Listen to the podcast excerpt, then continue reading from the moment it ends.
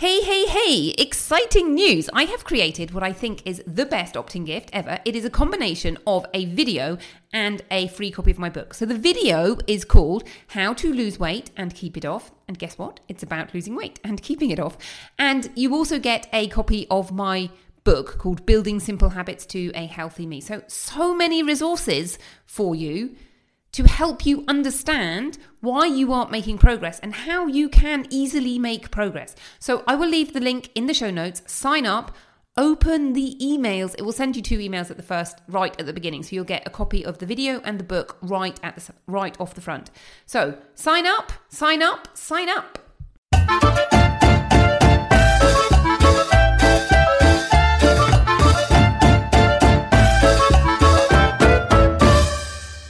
Hello, hello, hello. Welcome to Positively Healthy Weight Loss with me, Dr. Orlena Kerek. I am going to show you how to retrain your mind and your body so that you can transform your life and get to healthy, amazing you and really, really enjoy it and have fun being healthy and leading a long and vigorous life.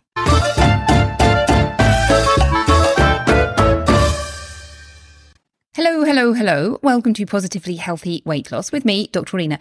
Welcome to episode three. This is 10 minutes on emotional eating, emotional eating and cravings. So everything you need to know to nail emotional eating. Okay, I'm going to start off by telling you a story. I'm going to tell you the story of Cara.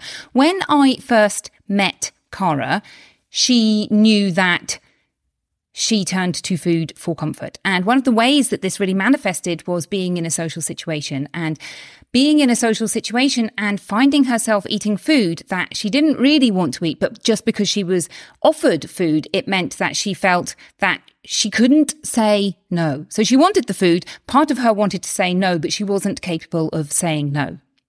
Now, fast forward, and Cara has nailed emotional eating. So she can easily go into a social situation, be offered whatever food is on offer and go, do you know what? I genuinely don't want this food. I'm perfectly happy to say no. It's not difficult for me to say no. I'm not using discipline because I have zero desire to eat this food.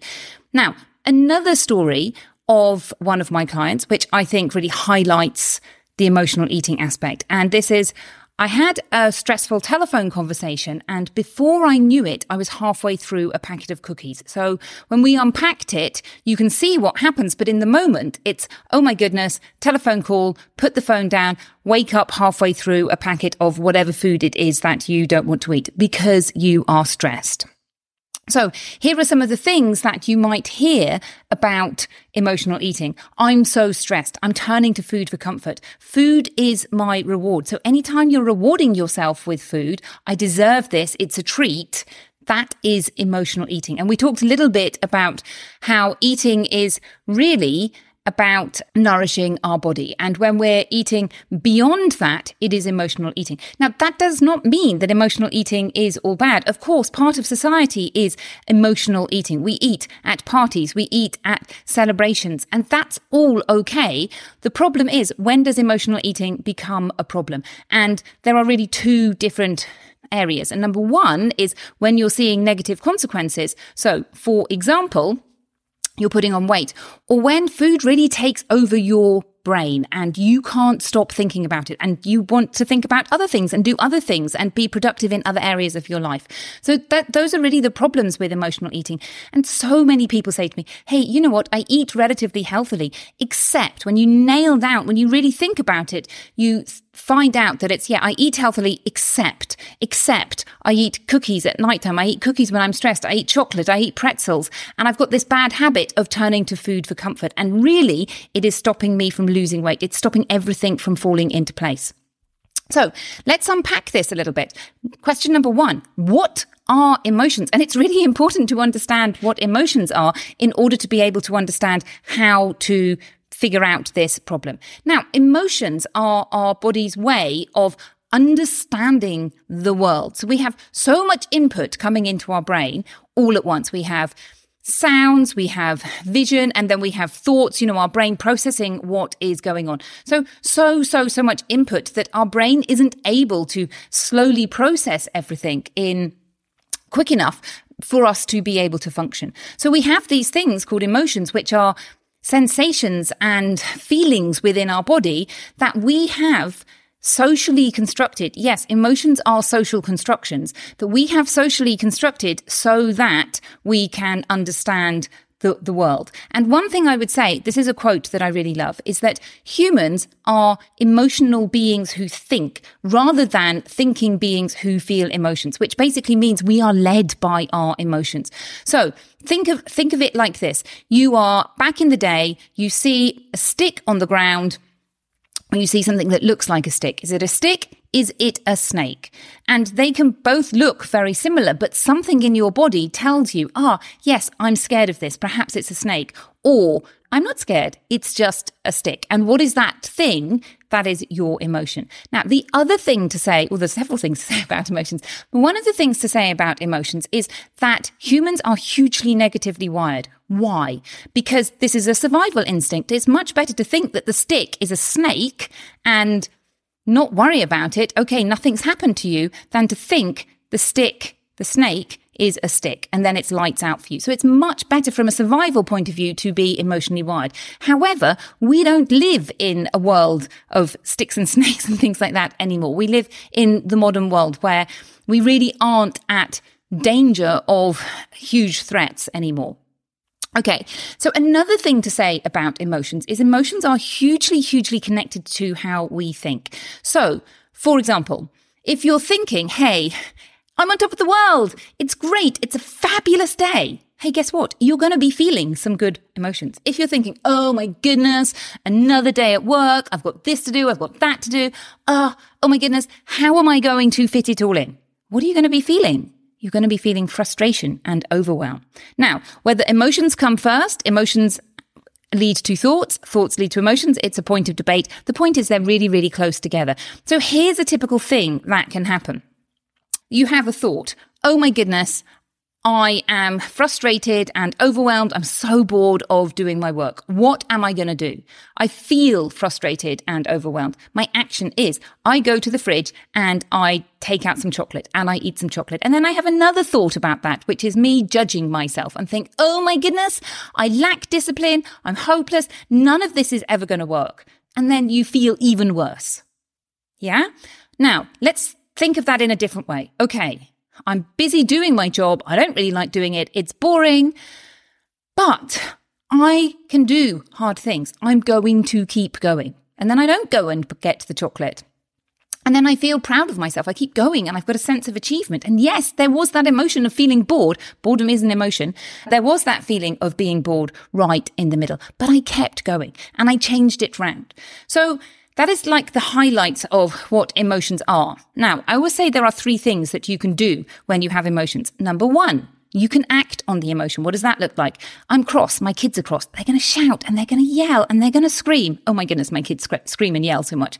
That is them feeling their emotions and acting from a place of emotion.